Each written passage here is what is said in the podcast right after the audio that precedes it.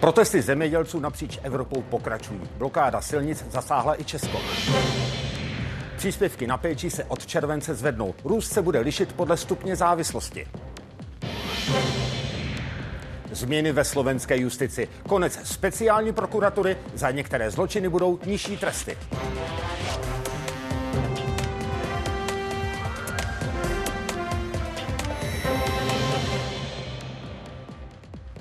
Začínají události s datem devátého února. Díky, že sledujete Českou televizi. Dobrý večer. Od Polska až po Španělsko. Evropou se šíří protesty zemědělců. V několika španělských regionech demonstranti zablokovali dopravu. Vůbec poprvé se dnes připojili i farmáři v Maďarsku. Protesty sílí navzdory tomu, že Evropská komise už tento týden zemědělcům částečně ustoupila. Vzdala například plán na radikální omezení používání pesticidů.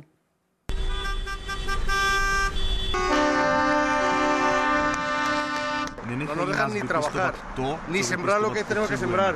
Europa para siempre, para España ha siempre ha sido una solución, nunca un problema, aunque algunos quieran ahora presentarlo como, como tal. Právě unijní nařízení a ekologické směrnice patří k hlavním důvodům současných protestů. Podle demonstrantů totiž zvyšují jejich výrobní náklady. Unii vyčítají i dovoz levnějších výrobků ze zahraničí, které tyto ekologické standardy splňovat nemusí. To podle evropských zemědělců vytváří nekalou konkurenci. Dohoda o bezcelním dovozu zemědělské produkce z Ukrajiny pak trápí hlavně demonstranty v Polsku, kde se dnes konaly vůbec největší protesty od jejich začátku. Vroclav, Poznaň, Katovice nebo hraniční přechody s Ukrajinou. Polsko má za sebou největší protesty zemědělců za poslední roky. V Minsku Mazověckém krátce popoledně začali farmáři z okolí blokovat rychlostní silnici směrem na Varšavu pomocí více než dvoustovek traktorů a dalších zemědělských strojů. Mezi nimi i Piotr Klupa. Na čtyřiceti hektarech pěstuje obilí a kukuřici. Od loňska má plné sklady, nemůže je rozprodat. Stejně jako ostatní ho drtí až o třetinu levnější konkurence z Ukrajiny. Přečíváme se tomu i žádáme natychmiastového zatrzymania napływu těch, těch produktů. Cla na dovoz z Ukrajiny dočasně odstranila Evropská komise jako pomoc válkou zasažené zemi. Spełniamy od dwudziestu lat normy unijne, dopasowujemy się do wszystkiego, a tam jest produkowane wszystko bez żadnych norm. Protest podpořila i polská vláda. Vzkázala, že s Kyjevem vyjednává nová obchodní pravidla a s Bruselem ústupky z takzvané zelené dohody, kterou zemědělci označují za likvidační. Obowiązkiem rządu jest reprezentować nasze interesy i zawalczać je w ministerstwie. A patrzymy, że panowie ministrowie latają po strajkach. No chyba pomylili funkcje. Farmáři takto blokovali na dvě stě šedesát míst po celé zemi, třeba i u českých hranic.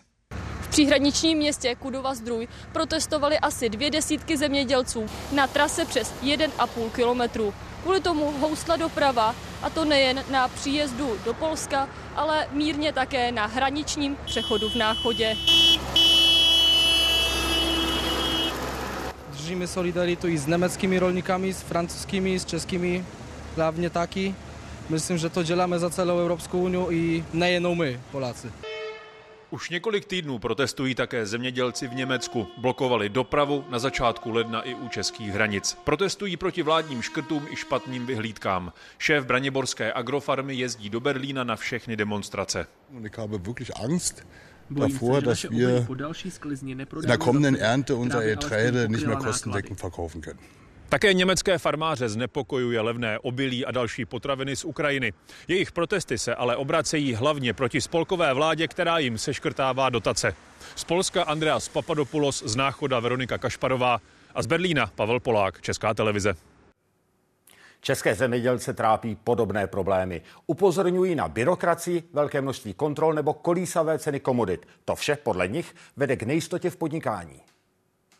Momentálně teď se připravujeme na jednu z mnoha kontrol, v lednu už jsme jich měli jedenáct. Štěpán Brodský pěstuje obilí a chová šest tisíc prasat a tisíc kusů skotu. V loňském roce jsme zaplatili za elektrickou energii více než o sto procent víc, letos zaplatíme o třicet procent víc. Stoprocentně se zvýšila také daň z nemovitosti. Dražší jsou pohonné hmoty nebo hnojiva. Hnojili jsme třikrát dráž a momentálně prodáváme obilí dvakrát levněji než, než v loni, protože se dováží nekontrolovaně obilí z Ukrajiny. Podle farmářů nerostou jen ceny, ale také administrativa. Dneska ten agronom nebo, nebo zootechnik tráví víc času u počítače než u těch zvířat nebo, nebo na poli. Zemědělci také říkají, že jsou snad jediným podnikáním, které kontroluje družice. Liknavost traktoristy například, když špatně poseká daný pozemek a ta družice zjistí, že jste to nedodržela a pak samozřejmě je možnost nápravného opatření a musí vlastně přes ten portál farmáře doložit fotografiemi, že opravdu to opatření nastalo. Tyto krávy se budou telit v březnu. Telata ale na podzim na českém trhu rozhodně neskončí. Když bychom tato telata prodali v České republice, dostaneme cirka šedesát korun za kilo. Když se prodají do zemí třetího světa, dostáváme se na cenu stovku za kilo, takže tam pro toho českého zemědělce je volba jasná. Nemyslím si, že by protestující zemědělci mě sdělili něco nového, než co sám vím a znám a o čem vedu dlouhodobou trpělivou debatu a diskuzi s nevládními organizacemi. Ten prostor měl a on ho nevyužil. Ten problém si vyrobil sliby, neplněním slibů, oddalováním vyjednávání a v podstatě nekonáním. Další větší protest plánují někteří zemědělci na devatenáctého února, kdy chtějí s traktory vyjet z regionů do Prahy. Redakce a Barbora Silná, Česká televize. A k tématu je hostem Událostí ministr zemědělství Marek Výborný. Dobrý večer a hned se ptám, pane ministře, čeští zemědělci si stěžují na stejné problémy jako jejich unijní kolegové, na byrokracii, nízké ceny nebo levnou konkurenci z neunijních států. Souhlasíte s nimi? Je reálná nějaká pomoc? Dobrý večer. Já s jednou věcí určitě souhlasím a to je ta neuměrná byrokracie a administrativa. Mě to trápí úplně stejně jako české farmáře a české zemědělce a musím říct, že dělám maximum pro to, jak na té úrovni evropské. Před čtrnácti dny to byla Česká republika, která mým prostřednictvím zařadila právě tento bod snížení počtu kontrol na jednání Rady ministrů v Bruselu. Podpořilo nás všech dvacet sedm států Evropské unie. My jsme vyzvali Evropskou komisi, aby urychleně, to znamená ještě do okamžiku, než se začne set, tak právě tady zmíněný v reportáži to, ten satelitní systém znamenal, že skutečně pokud digitalizujeme, tak se počty kontrol musí snižovat. Je to něco, čemu já nerozumím, když ty kontroly rostou jejich dvojnásobek, v Lucembursku třeba pětinásobek. Prostě tohle to není možné a tady já určitě se zemědělci souhlasím. Na druhou stranu musím říct, že pokud se třeba v Německu nebo ve Francii protestuje proti zrušení zelené nafty, čili dotované, dotované nafty pro zemědělce, tak česká vláda to nikdy neuvažovala, neuvažuje a ani to do, do budoucna neplánujeme. A, a myslím, že je důležité také se zemědělci hovořit a to já dělám opravdu na denní bázi, hovořím s zástupci nevládních organizací od Zemědělského svazu až po asociaci soukromého zemědělství. Evropská unie v rámci Green Dealu chtěla omezit množství používaných hnojiv a ve hře má být i omezení volného nakládání s půdou. Ta by určitou dobu musela ležet ladem. Tyto návrhy ale předsedkyně komise zatím stáhla. Co bude podle vás následovat? Je reálné, že unie se k návrhům ještě vrátí? Uvidíme, co bude po evropských volbách, ty si myslím, že budou důležité, ale například stažení nařízení o pesticidech já jednoznačně vítám, i naše vláda, protože jsme to byli my, kdo jsme dlouhodobě protestovali proti tomu, aby ty podmínky nebyly rovnocenné pro všechny státy. Česká republika a díky tady našim farmářům a zemědělcům ty ambice už vrchovatě naplnila a naplňuje. My máme používání pesticidů někde na úrovni jedna celá osm kilogramu na hektar, ale třeba ve Francii nebo třeba v Itálii nebo v státech Beneluxu se to blíží až osmi kilogramům a není možné, aby potom po všech státech plošně bylo požadováno například snížení na padesát procent. To bylo nespravedlivé vůči našim zemědělcům a proti tomu jsem já dlouhodobě protestoval a to stažení je dobře, protože pokud není ta evropská shoda, tak se k tomu musí vrátit pravděpodobně nový Evropský parlament a nová Evropská komise. A o těch problémech v České republice já budu i příští týden jednat s panem premiérem. Jsme pozvali zástupce všech tří nevládních organizací na jednání šestnáctého února na úřad vlády a myslím, že znovu rozebereme ty věci, včetně například úprav financování společné zemědělské politiky. I to je na stole, abychom se podívali, jak ten první rok dopadl a co případně můžeme udělat jinak a lépe, abychom podpořili celý segment zemědělství. Malé podniky i ty středně velké. Pane ministře, díky, hezký večer. Děkuji, pěkný večer vám i divákům.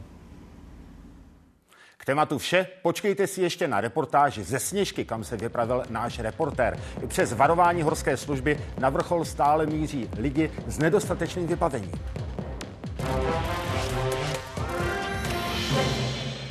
Prezident Zelenský udělil odvolanému veliteli ozbrojených sil Valerii Zalužnému nejvyšší státní vyznamenání Hrdina Ukrajiny. Komentátoři zatím vidí snahu uklidnit vojáky i civilisty po sesazení oblíbeného generála.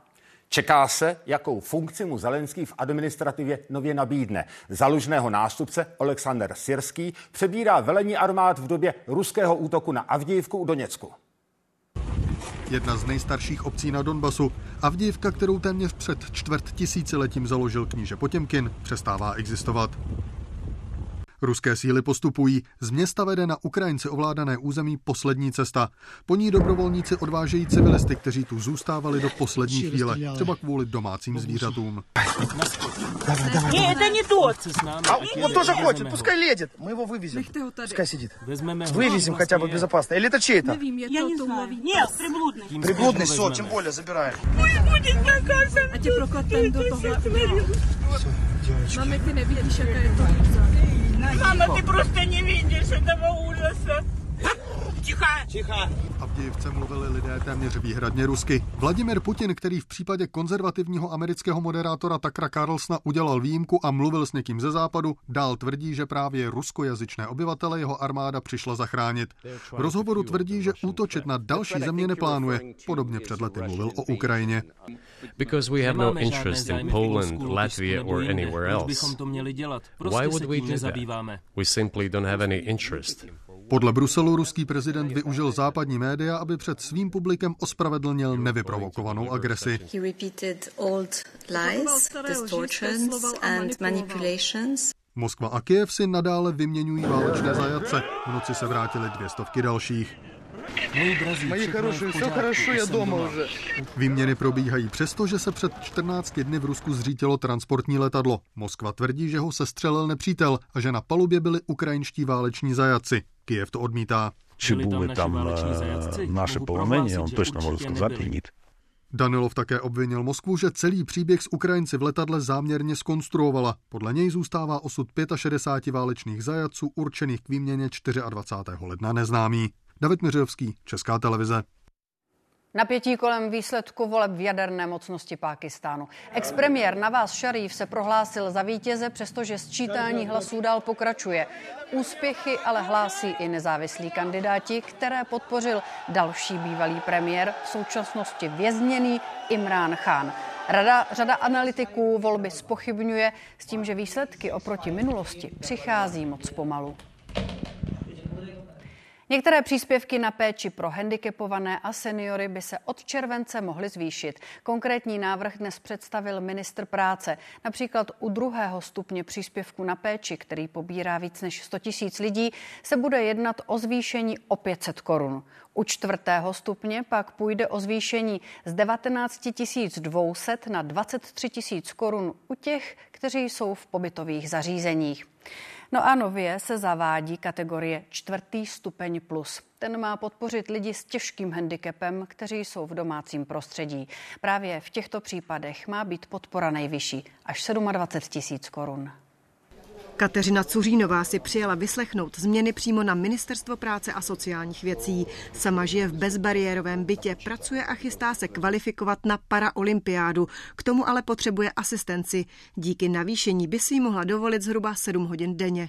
Ať už je to hygiena, nebo daní do postele, doprovod k doktorům, na úřady, i tak mě to nebude stačit. Měsíčně teďka zaplatím třicet až třicet jedna tisíc. Přinese to určitě větší klid těm lidem, že mají vlastně víc času vlastně žít svobodně a samostatně, ty dvě hodiny navíc. Podle ministra Jurečky by mělo jít o mezikrok. V plánu je nastavit systém tak, aby se ti s nejtěžším handicapem mohli dovolit asistenci průměrně dvanáct hodin denně. Neoddiskutovatelně potřebují tu péči, takže po těch dlouhých letech opravdu na ně dáváme velmi silný důraz. Růst příspěvku podporuje i sněmovní opozice. Nelíbí se jí ale například, že koalice nechá zmrazený příspěvek v prvním stupni, tedy lehké závislosti. Za to skutečně e, nenakoupíte žádnou sociální službu, ba ani dovoz jídla domů. Ten první stupeň využívají seniori, kteří mají problém právě například už si uvařit. U dětí je příspěvek v prvním stupni sice vyšší, ale ani v tomto případě se nemění. Další už ano. Nový návrh by se měl dostat do novely o sociálních službách, která už je ve sněmovně. Navýšení příspěvku by mohlo začít platit od července roku dva tisíce dvacet čtyři a výjít by mělo na více než sedm miliard ročně. Léa Srovcová, Česká televize. Slovenský parlament schválil rozsáhlé změny v justici. Snižují tresty za vážné zločiny a ruší speciální prokuraturu. Vláda tvrdí, že je nutné systém modernizovat, ale podle opozice je to ohýbání práva. Prestaňte tu zjap a správajte se slušně. Toto nie je ústav pre duševne chorých, toto je parlament, pán Matovič. Dali. Že si uchyl, to som povedal. Jeden z nejvypjatějších dnů v Národní radě. Co to robíte už? Momenty před středečním hlasováním vyhrotil konkrétní bod novely. Snížení promlčecí lhůty u znásilnění z dvaceti na deset let. Znásilnění je dost hnusná věc, ne? Či není to hnusné? Či vo vašem světě je to tak, ako, ako keby nič? Je záujem štátu, aby sme ženy presvedčili, pokiaľ vedia, kto je páchateľ, aby v tej primeranej lehote desať rokov prišli. Novela má další sporné body. Skončí speciální prokuratura, řešící klíčové kauzy klíčových lidí blízkých vládě. Právě tam má ale úřad za politicky zaujatý a vyčítá mu chyby při průtazích stíhání. Nižšími tresty chce zase uvolnit místa ve věznicích. Dnes máme skoro druhé, myslím druhé nejvyšší, alebo ak ne nejvyšší trestné sazby vůbec v celé v celé Evropě. Opozice mluví o útoku na justici a snaze zamést korupční případy. Kritizuje i účelově zkrácené schvalování. Je to děsivá novela, která ohrozuje majetok, bezpečnost všetkých lidí na Slovensku, lebo vychádza v ústrety kriminálníkom. Kvůli formě schválení může Slovensko podle kritiků přijít o kus pověsti i peněz z Evropské unie, a to z plánu obnovy. Konkrétně jde o vyše deväťsto miliónov euro. Jsme v komunikácii v zásade na dennej báze alebo týždennej báze s Európskou komisiou, kde jim vysvětlujeme všetky věci, které, které ideme robiť a ako ich ideme robiť. Zákonu chce zamezit prezidentka. Ve hře je veto, ale i podání stížnosti. A v takovém případě by se novelou vedle parlamentu nově zabýval taky ústavní soud.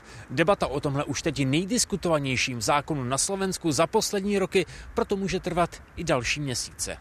Z Bratislavy Jan Šilhan, Česká televize. Svět si připomíná sto let od úmrtí pražského rodáka a spisovatele France Kafky. K výročí teď Pražské centrum současného umění D O X uspořádalo svůj největší výstavní projekt tohoto roku. Expozice, na které se podílelo přes třicet tuzemských i světových umělců, nese název Kafkaesk. Nesmyslný, absurdní, odcizený, kafkovský.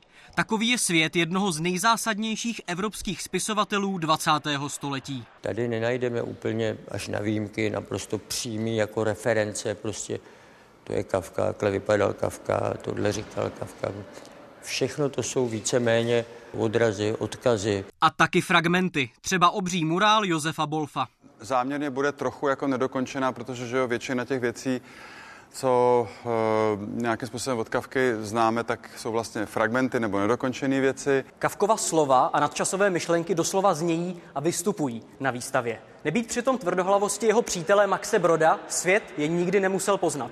Právě Broda Kafka před svou smrtí zaúkoloval, aby veškeré jeho pozůstalé dílo zničil. Místo toho příběhy vydal. Ty Kafkovy texty velice často jsou časově těžko umístitelné, prostorově těžko umístitelné. Neurčitou úzkost, kterou ve svém díle popisoval, výstava zobrazuje všelijak. Třeba jako mechanické zvíře reagující na intenzitu urážlivých příspěvků ze sociálních sítí. The stag performs uh, these uh, movements which indicate is in a state of high anxiety depending on the rating of the abuse. Kafkův svět bývá nejčastěji zobrazován jako melancholický a depresivní. V jeho absurditě lze však taky tady na výstavě spatřit humor nebo ironii. Filip Karban, Česká televize. Policie objasnila dvacet let starou vraždu novorozence v Krupce na Teplicku. Detaily už za chvíli.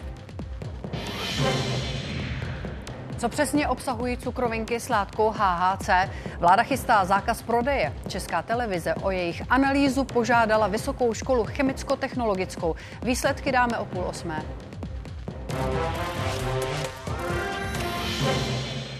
Americký prezident Joe Biden se brání nařčení, že trpí vážnými výpadky paměti. A to poté, co zvláštní vyšetřovatel rozhodl, že ho nebude žalovat za přechovávání tajných dokumentů. Odůvodnil to špatnou pamětí prezidenta. Otázky na tělo, které osmdesátiletý prezident s vervou odmítal. Myslíte si, že vaše paměť se zhoršila, pane prezidente?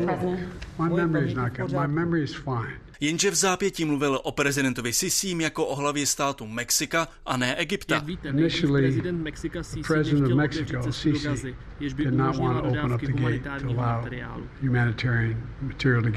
Kontroverze naplno propukla poté, co Biden podle závěrečné zprávy zvláštního vyšetřovatele vědomně přechovával tajné dokumenty o Afghánistánu v garáži. Nechal do nich nahlédnout spisovatel memoárů po konci své kariéry viceprezidenta Baracka Obamy. Ani na to si nedokázal vzpomenout. Říkal se tam také, že si nepamatuji, kdy zemřel syn. Jak si s tím vůbec dovolí přijít? Upřímně, když se mě na to zeptal, napadlo mě, že do toho jim zatracením nic není. Bránit se kritice za přeřeky se musí i sedmasedmdesátiletý Donald Trump. Zaměňuje Bidena s Obamou nebo Hillary Clintonovou. Naposledy tvrdil, že jeho soupeřka Nikki Haleyová měla na starost bezpečnost při útoku na Kapitol ze šestého ledna dva tisíce dvacet jedna, i když předsedkyní sněmovny reprezentantů byla tehdy Nancy Pelosiová. Nikki Haley is in charge of security. We offered her ten thousand people. Are you doing okay, Donald? You might need a mental competency test. I feel sharper now than I did dvacet years ago.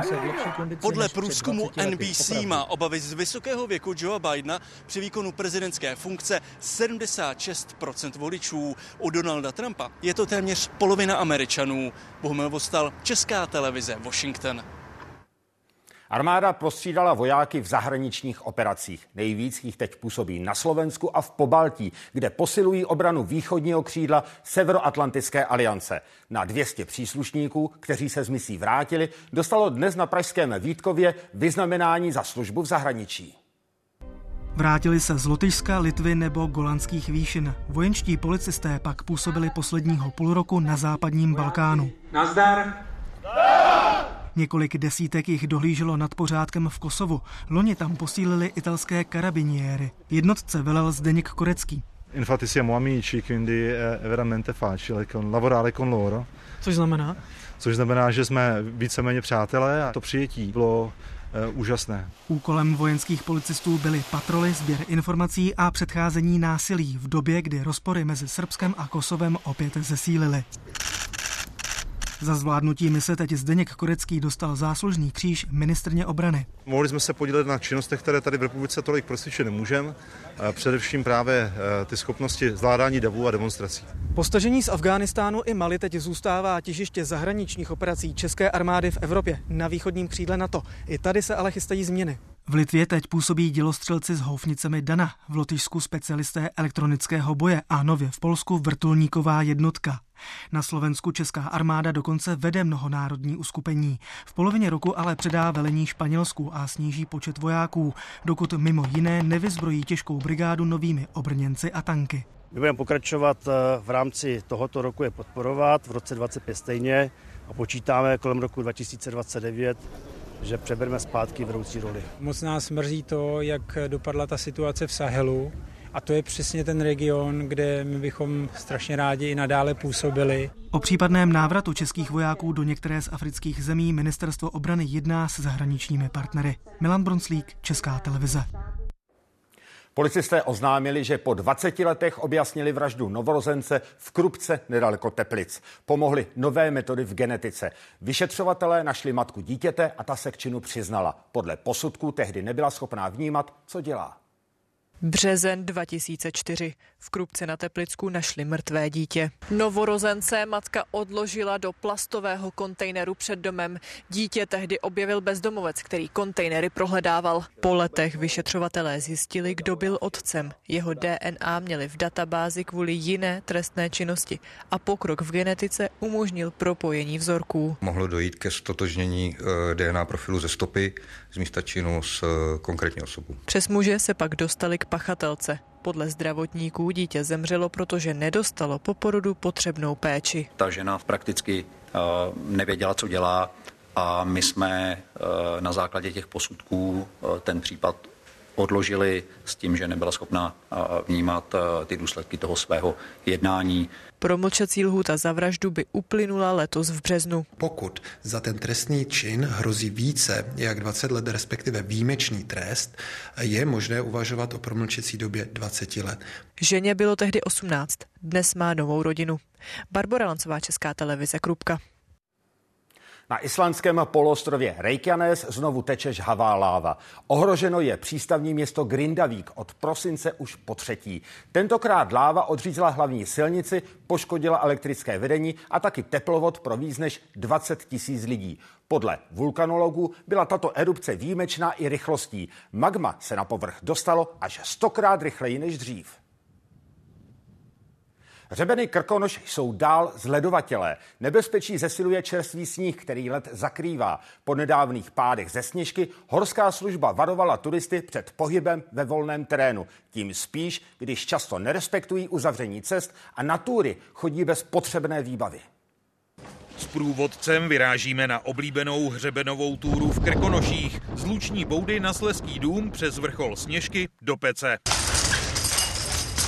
Je kolem nuly, prší a vítr má v nárazech přes sto kilometrů za hodinu. Takzvaná jubilejní cesta je uzavřená. Jdeme podél řetězů, trasu pokrývá led. Bez nesmeků nebo maček by bylo prudké stoupání riskantní. Opravdu si skoro nedokážu zastavit tady výbězí. Opravdu se dokážu zastavit. V nárazech vítr sílí, při chůzi často ztrácíme stabilitu. A přesně tohle je důvod, proč se vyplatí vzít na túru do Krkonoš hůlky. Jak vidíte sami, řetězy na sněžku jsou prakticky zakryté ledem a sněhem. Přicházíme na vrchol, na místo, kde se právě zledovatelá hora stala osudnou pro dva polské turisty. Podklouzli a zřítili se až pod úpatí sněžky. Schody jsou úplně zledovatelé a to až po hranu, tedy po to kamenné zábradlí. Vzduchem létá zmrzlý déšť. Cestou dolů potkáváme hned několik turistů. Nesmeky nemá žádný z nich. Pozor, nemáte nesmeky, je tam hodně, je tam hodně ledovatý. Další skupina, tentokrát zahraničních turistů, ztratila orientaci. Chce na vrchol. Náš průvodce je od záměru zrazuje. Horská služba opakovaně doporučuje turistům, aby se řádně vybavili. Marně. Stejný problém jako v Krkonoších řeší i v Jeseníkách. Celý leden, asi dvacet dnů, bylo úplně ledovatých a ono to nemusí být až tak jakoby prudký svah, aby vám to uklouzlo. Zraněných přibývá. Od prosince do začátku února horská služba eviduje přes tři tisíce dvě stě zásahů. To je o pět set víc než za stejné období před rokem. Monika Bezúchová a Erik Knaifl, Česká televize. Bonbony, bonbony s obsahem H H C předmětem analýzy Vysoké školy chemicko-technologické v Praze. Na žádost České televize forenzní analytik zkoumal tři volně prodávané vzorky. Právě látkou v těchto cukrovinkách se předávkovalo víc než sto lidí, nejčastěji dětí a mladistvých. A vláda teď plánuje výrobky z H H C dočasně zakázat. Novelu nařízení chce ministr Válek předložit ve středu. Vypadají jako běžné cukrovinky. Realita je ale jiná. Obsahují látku, která může hodně ublížit. Konkrétně v těchto by mělo být podle informací na obalu zhruba deset a dvacet pět miligramů H H C. V tomto má pak být H H C méně než čtyřicet procent. Jenže analýza ukázala, že tyhle průměrné hodnoty úplně nesedí. Je tam poměrně velká variabilita v obsahu H H C mezi jednotlivými těmi želatinovými bonbony i v jednom balení. Tohle jsou výsledky bonbonů z testovaných vzorků. Některé obsahovaly necelých osm miligramů, jiné víc než deset. U silnějšího produktu byly rozdíly mezi jednotlivými bonbony z jednoho balení ještě větší, od zhruba dvacet dva miligramů po víc než dvacet šest. Uživatel tak nikdy neví, kolik H H C přesně užije. Třetí produkt, který sliboval méně než čtyřicet procent H H C, obsahoval aktivní látky nejvíc a podle odborníků je nejnebezpečnější. Nejsilnější z analyzovaných bonbónů obsahoval více než tři procenta H H C. To je zhruba pětinásobek dávky, která je běžně považována za bezpečnou. My se tam našli obsah zhruba sedmdesát miligramů H H C. To znamená, že se jedná o poměrně potentní obsah. Užití celého tohle bonbonu jistě povede k silné intoxikaci, bude tam nevolno zvracení. Dávka, kterou tělo zvládne, záleží na váze i citlivosti konkrétního člověka na kanabinoidy. Běžně se ale uvádí množství mezi pěti až deseti miligramy. To vede, podle expertů, pouze k lehké intoxikaci. Nebezpečí zvyšuje i to, že se výrobky prodávají právě jako želatinové bonbony. Jejich účinek se projevuje se zpožděním.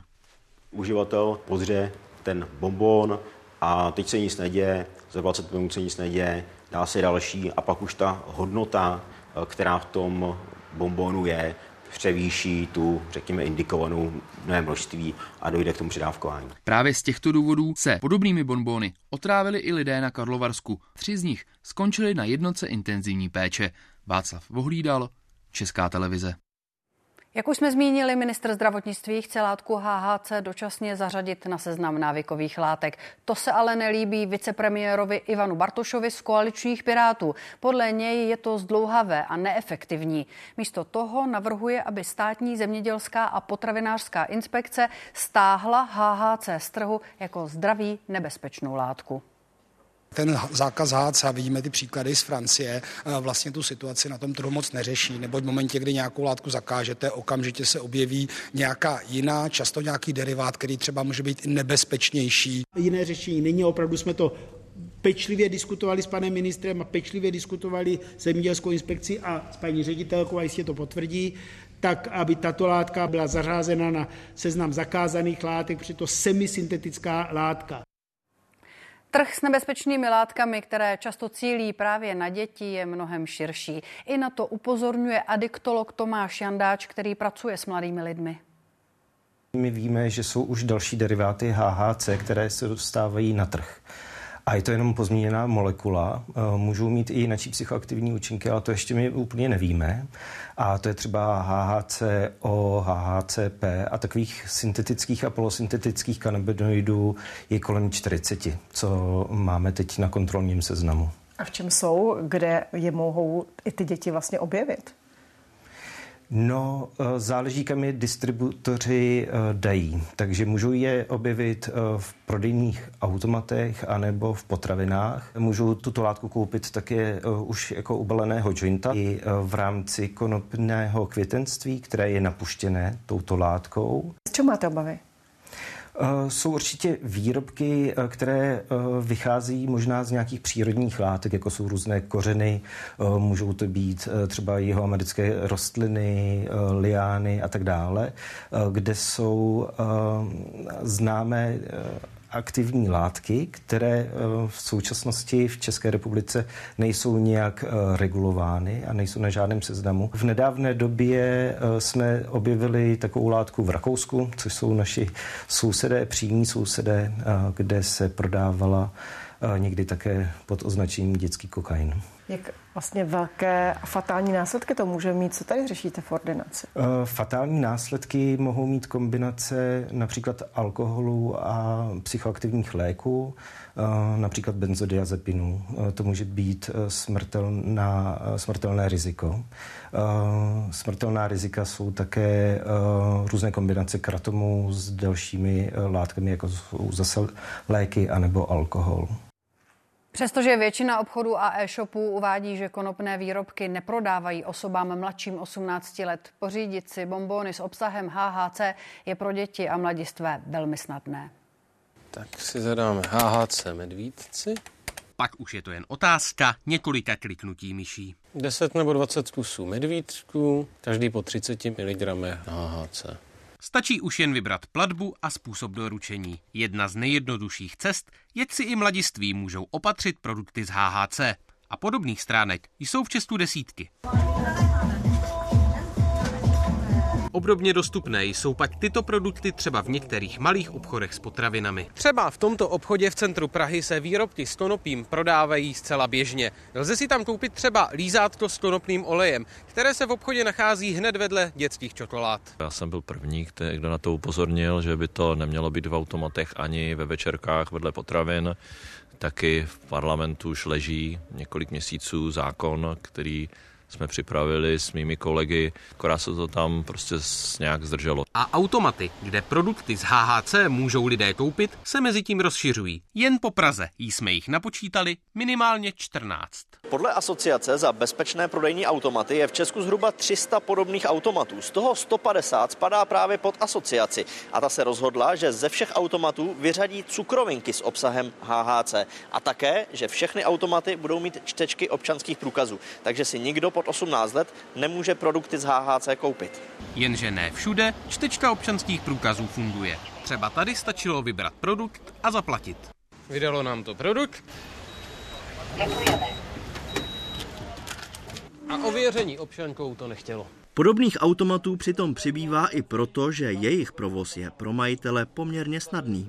Paradoxně k tomu není až toliko potřeba, bude mu stačit volná živnost, protože v současné chvíli legislativa na tyto produkty nepamatuje. V případě, že budete chtít mít automat, který není osazený čtečkou, tak je to dost jednoduchý proces, prostě koupíte automat, naplníte ho produkty a ten někam postavíte. A s tím roste také celý biznis, který s prodejem podobných látek souvisí. Ten ale nelze přesně změřit. Podle odhadů obchodníci v Česku prodají ročně desítky tun produktů z há há cé. Je to kolem padesát tun ročně. třicet až padesát tun, nemáme, není to tak přesný. Znamená, bude to kolem osmi, možná více miliard, z toho bude třeba miliarda dé pé háčko. Část z těchto peněz přitom pochází právě od dětí. Třeba i tyhle weby je totiž lákají na jiný zážitek, který ale nakonec může být velmi nebezpečný. Dušan Šulc a Jakub Musil, Česká televize. K tématu vše. A za chvíli se podíváme do Bílovic nad Svitavou. Tamní podchod pod železniční tratí se dočkal výrazné proměny, a to díky místnímu street artovému umělci. Novým olomouckým arcibiskupem se stal Josef Nuzík. Jeho jmenování papežem Františkem oznámil v Olomouci apoštolský nuncius. Nuzík byl dosud pomocným biskupem a administrátorem arcidiecéze. Vedl ji od července dva tisíce dvacet dva, kdy Jan Graubner odešel do čela pražského arcibiskupství. Každý den zaznívá spoustu smutných zpráv, zpráv, které nahánějí lidem strach, zbuzují úzkost, obavy, jaké to bude. A evangelium ani to boží slovo tak to nemluví. Tam je pořád to nebojte se, to je ta radostná zvěst a myslím, že člověk ji potřebuje cítit tu oporu a to, je, to asi by měl dělat arcibiskup i na Moravě. Češi teď za euro zaplatí nejvíc od května dva tisíce dvacet dva. Kurz se dostal zhruba na dvacet pět korun a dvacet haléřů. Jen za včerejšek je to nárůst asi o třicet haléřů. Vliv mělo rozhodnutí Rady centrální banky o snížení úrokové sazby a oslabování české měny bude zřejmě pokračovat. Kůži na opasky, kabelky nebo boty nakupují výhradně v zahraničí. Kvůli slabší koruně jí teď za stejné peníze dostanou méně. Při zhodnocení toho materiálu i jeden a půl procentního bodu znamená třeba dvacet takovýchhle klíčenek. A když se to člověk spočítá, tak je to třeba pět tisíc korun potom na výstupu. Lidé jsou teď v útratách opatrní a kupují spíš levnější výrobky. Zdražit by je museli ve chvíli, kdyby koruna vůči euru ztratila víc než pět procent. Oslabení koruny by se mohlo propsat jednak do zvýšení cen potravin, ale především do zvýšení cen pohonných hmot, které aktuálně podporuje i rostoucí cena ropy.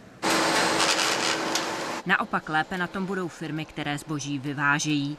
Třeba z této továrny prakticky veškeré vinylové desky putují za hranice. Za stejné výrobky dostaneme v ekvivalentu korun lépe zaplaceno, to znamená, že generujeme vyšší zisk, máme více na investice, můžeme pracovat s cenou a prodávat naše výrobky levněji finálnímu zákazníku. Důvody, proč by koruna měla v nejbližší době zpět posilovat, analytici nevidí. K euru by mohla být slabší než v květnu před dvěma lety. Myslím si, že když bychom se dostali za úroveň dvacet pět korun a padesát haléřů za euro, tak Česká bankovní rada by mohla nějakým způsobem zasáhnout a intervenovat v prospěch koruny. Průměrný kurz koruny za celý letošní rok Česká národní banka odhaduje na úrovni dvacet čtyři korun a šedesát haléřů. V příštím roce čeká posílení o třicet haléřů. Jitka Fialková, Česká televize. Podle Ministerstva průmyslu a obchodu je Česko nezávislé na ruském plynu. Podle statistiků ale koncem loňského roku dovoz suroviny právě z Ruska výrazně stoupl. Přes Lanžhot do Tuzemska zároveň opět proudí plyn ze Slovenska. I ten přitom může pocházet z Ruska. Ruský plyn. Podle Ministerstva průmyslu se bez něj teď Česko naplno obejde. Nahradil ho ten z jiných zemí, třeba z Norska nebo z Severní Ameriky. I přesto se surovina z Ruska může do Tuzemska dostat, a to přes jihomoravský Lanžhot. Přes tuto předávací pohraniční stanici surovina teče buď z Česka na Slovensko, anebo naopak.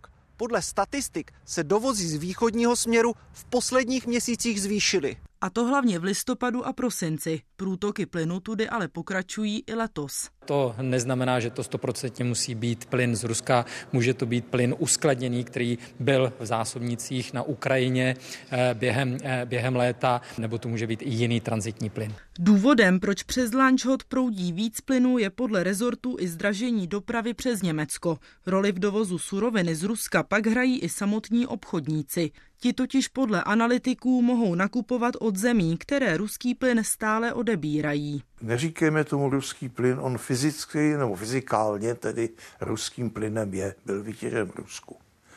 Ale je to plyn, který koupilo Slovensko a my jsme si koupili od Slovenska. Velké české energetické společnosti tvrdí, že plyn z Ruska neodebírají. Podle jejich slov se právě od této země distancovali. Vůbec nakupujeme plyn z Ruska, naopak jako kupujeme ho od našich evropských partnerů a nedodáváme našim zákazníkům žádný ruský plyn. Česko samozřejmě nemá smlouvu s žádnými ruskými dodavateli plynu, neodebíráme žádný plyn z Ruska, neodebíráme ani plyn ze Slovenska. Česko pak využívá i skapalněný zemní plyn z terminálu v nizozemském Emshávnu. U něj platí, že z Ruska pocházet nemůže. Petr Minařík a Tereza Glejchová, Česká televize. Izraelský premiér Netanyahu nařídil armádě, aby připravila evakuaci Rafahu na jihu pásma Gazy. Izrael město označuje za poslední baštu teroristů z Hamásu. Zároveň tam před boji uteklo víc než milion lidí. Prohlášení premiéra Netanyahu neznamená, že by invaze do Rafahu začala zítra. Bude jí muset předcházet velice choulostivá operace přesunu palestinských civilistů a potom samotná vojenská akce. Jejíž postup často bývá jenom několik set metrů za den v onom velice složitém městském prostředí. Ještě předtím Spojené státy Izrael varovaly, že vojenská operace v Rafahu by bez řádné přípravy znamenala zkázu. Americký prezident tlačí na přerušení bojů v pásmu Gazy. I'm of the view, as you know, Jsem toho názoru, jak víte, že postup při reakci v pásmu Gazy byl přehnaný. Of the response in Gaza, in the Gaza Strip has been um, over the top. Smrtí pachatele skončilo drama ve vlaku na západě Švýcarska. Muž se sekerou a nožem držel čtyři hodiny jako rukojmí čtrnáct cestujících a strojvůdce. Policisté vlak obklíčili a pokusili se s útočníkem vyjednávat. Když se pachatel vzdálil od rukojmích, podařilo se jim ho zneškodnit. Útočníkem měl být třicetidvouletý Iránec, který v zemi žádal o azyl. Jeho motiv není známý. Na Barrandovský most v Praze se vrací omezení. Silničáři zahájí další část přípravných prací pro opravu jeho severní části. Z místa teď živě Kristýna Posekaná. Kristýno, na co se mají řidiči připravit? Silničáři tady začnou pracovat dnes v deset hodin večer. Uzavřený bude jeden levý jízdní pruh z Modřan na Smíchov a dva jízdní pruhy z Jižní Spojky. Tam budou řidiči jezdit po zpevněné krajnici. Uzavřený bude taky tento chodník a cyklostezka. To znamená, že lidé budou muset chodit, respektive jezdit po té druhé straně už opravené. Důvodem vlastně těch omezení jsou přípravné práce pro třetí fázi kompletní opravy Barrandovského mostu. Kdy začne a jak dlouho potrvá, tak to řekne Praha na tiskové konferenci příští týden v úterý. Nicméně technická správa komunikací očekává a předpokládá, že to bude co nejdříve, protože sama by chtěla a uvažuje o tom, že by tu třetí a čtvrtou fázi sloučila a udělala obě v jeden rok. Pravidla pro etické chování poslanců. Soubor doporučení schválil příslušný sněmovní výbor a rozeslal ho zákonodárců. Kultivovat má parlamentní diskuze. Část opozice namítá, že třístránkový dokument je obecný a zbytečný. Jestli tady půjdeš, dostaneš flákanec. Rozhodování o prodloužení nouzového stavu v lednu dva tisíce dvacet jedna. Kvůli tomuto incidentu sněmovna jednání přerušila. Stejné místo o rok dřív a zdvižený prostředníček tehdejšího šéfa sněmovny nebo loňský projev Andreje Babiše. V něm i těmito slovy kritizoval ministra pro evropské záležitosti Martina Dvořáka. Tahle nula, co tam sedí na konci, Ko, kdo ho zvolil, proč tu vystupuje tenhle zbytečný ministr, nač tam je? Tenhle parazit. Doporučená pravidla chování teď poslancům sepsal mandátový a imunitní výbor. Poslanec je ve svých vystoupeních povinen zdržet se urážlivých výroků, které by mohly znevážit práci, postavení a názory jednotlivých poslanců nebo narušit důstojné projednávání parlamentní agendy. Nejsou tam různá gesta, nemohou tam být samozřejmě všechny fráze a slova, na to je čeština příliš bohatý a květnatý jazyk, takže to se samozřejmě postihnout nedalo, takže jsme se snažili naformulovat to tak, aby to bylo obecné. Říkáme, pozor, takhle by si se měl chovat podle mandátového imunitního výboru. Pokud se tak chovat nebudeš, máš dost značnou pravděpodobnost, že tě budeme projednávat. Dokument o osmi článcích řeší vedle chování a jednání poslanců taky otázku přijímání darů a poskytování informací veřejnosti.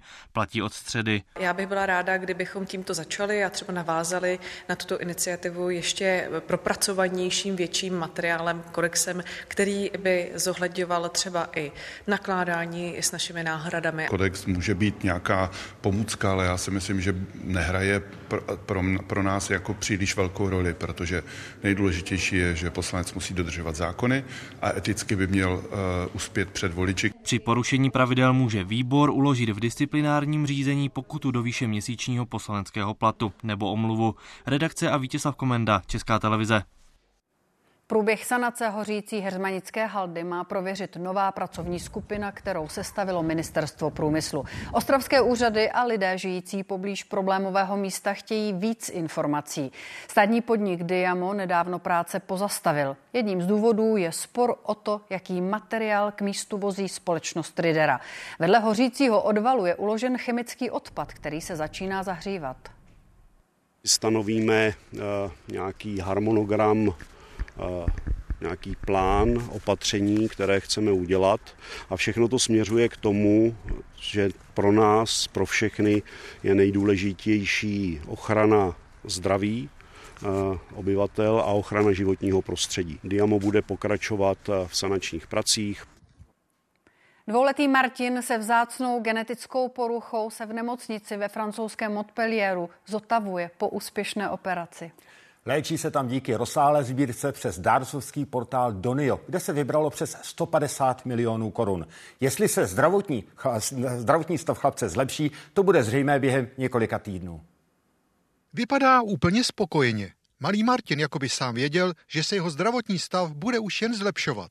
Po desetihodinové operaci si odechli i všichni z jeho okolí. Ze mě spadlo veškerý napětí, protože tam pro mě ta nejhorší část byla dostat ho sem, dostat ho k léku a, a prostě teď, teď vím, že už mu ho nikde nevezme a že už to bude jenom lepší. Hned po té operaci bylo vidět i na operativech, že ten tlak z nich spadnul. Protože je to práce, která vyžaduje dostatečnou koncentraci. Navíc se může intenzivně spojit s pacientem. Tento lékař, který operaci vedl, zavedl malému pacientovi do mozku mikrokatetr, aby do něj mohl stříknout léčebnou látku. Ta pomůže tomu, aby se gen dostal do nervových buněk. První známky zlepšení zdravotního stavu malého Martina by mohly být vidět už příští týden. V horších případech se čeká šest týdnů od skončení operace. Nejprve by se mu měl zlepšit spánek, pak začne přibývat na váze a postupně začne i více reagovat na své okolí. Jeho pobyt v nemocnici je prakticky u konce. Vypadá to, že tady budeme ještě, ještě zhruba někdy do neděle, této neděle. a pak se sem musíme ještě ukázat na kontrolu před odletem za, za zhruba týden a něco. Po příletu se o ní začne starat tým z pražské Motolské nemocnice, který je v úzkém kontaktu s francouzskými lékaři. Byli jsme ve spojení s kolegy z České republiky ještě před operací, na které byli také přítomni. On a interagi avec ses collègues tchèques avant l'intervention. Kvůli kontrole by se měl malý Martin vrátit s rodiči do Montpellier znovu za rok. Z jihu Francie Jan Šmíd, Česká televize. Z vraždy spáchané formou účastenství obvinili kriminalisté advokáta Pavla Jelínka z Pardubic. Před dvěma roky si měl objednat únos a smrt bývalého přítele své dcery, také advokátky. Už od loňského května jsou ve vazbě další tři muži, kteří měli únos provést.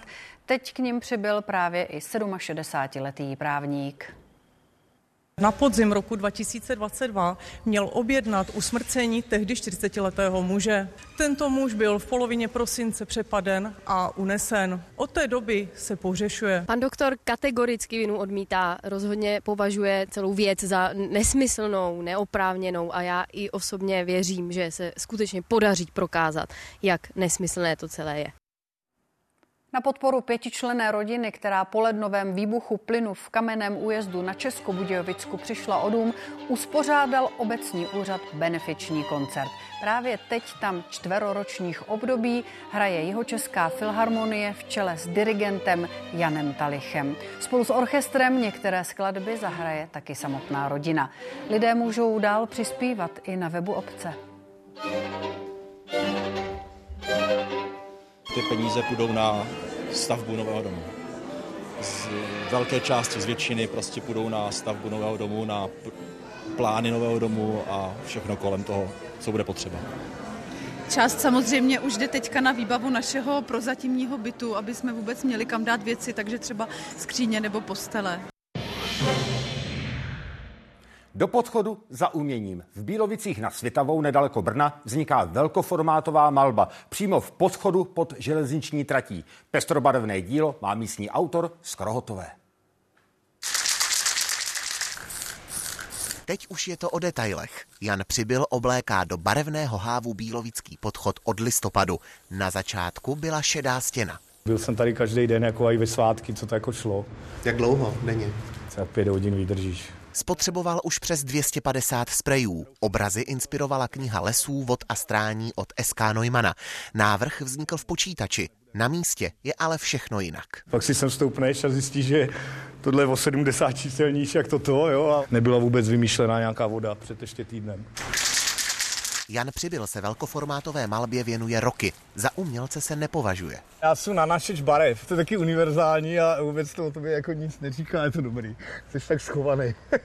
Dílo dokončí do čtrnácti dnů. Místní se tady zastavují už teď. Nikde jinde jsem to neviděla, strašně se mě to líbí a pan je hrozně šikovnej. Všude máte ženský, hezkýho chlapa tam nám nenamalujete, nám ženský. Chlapi máte na nádraží. Jo, aha, tak tam jsem ještě nešla. Právě nádraží zdobí galerie osobností, které se zapsaly do historie obce. Šimon Švup, Česká televize, Bílovice nad Svitavou. Britský princ Harry se dohodl na mimosoudním vyrovnání s vydavatelem bulvárních deníků M G N kvůli nelegálním odposlechům. Podle jeho právníka dostane vysoké odškodné. Londýnský soud v prosinci rozhodl, že princ byl obětí odposlouchávání ze strany mediálního domu. Ten se už dříve za své jednání omluvil. Čistá a téměř nevyčerpatelná energie. To je cíl výzkumu vědců na poli fúzní energie. Udělali další důležitý krok. Konzorcium Eurofusion oznámilo, že Tokamak Jet ve Velké Británii dosáhl nového rekordu. Ze dvou miligramů paliva vyrobil slučováním atomů šedesát devět megajoulů energie. Pro představu, takové množství vznikne ze dvou kilogramů uhlí. Záblesk trval jen pět sekund. Na pět sekund se v Tokamaku zažehly procesy, které pohání hvězdy s teplotami až sto padesát milionů stupňů Celsia. Ještě důležitější než energetický rekord bylo úspěšné použití směsi deutéria a tritia. To znamená z kombinace paliva, které bude používáno potom v budoucích fúzních elektrárnách. Při jejich slučování vzniká stejně jako ve slunci obrovské množství energie a právě její příslib žene nejvyspělejší státy k tomu, že investují desítky miliard do zařízení, jako jsou Tokamaky. Ten největší, ITER, vzniká ve spolupráci sedmi partnerů na jihu Francie. V tuhle chvíli je projekt již z velké části dokončen, dostavěn. Spuštění předpokládáme někdy kolem roku dva tisíce třicet. Svůj vlastní nový tokamak staví i čeští vědci. Kompas Upgrade by v této hale měl činit až do šestimetrové výšky a data, která z něho vědci získají, by pak měla pomoct při stavbě prototypu fúzní elektrárny. To bude poslední ověřovací krok, že téměř nevyčerpatelný zdroj energie může vedle modelů existovat i ve skutečnosti. Ale to až ve druhé půlce tohoto století. Jaroslav Zoula, Česká televize. Události komentáři nabídnou třeba téma migrační politiky. Debatovat budou ministr vnitra Vít Rakušan a europoslanec Ondřej Kovařík.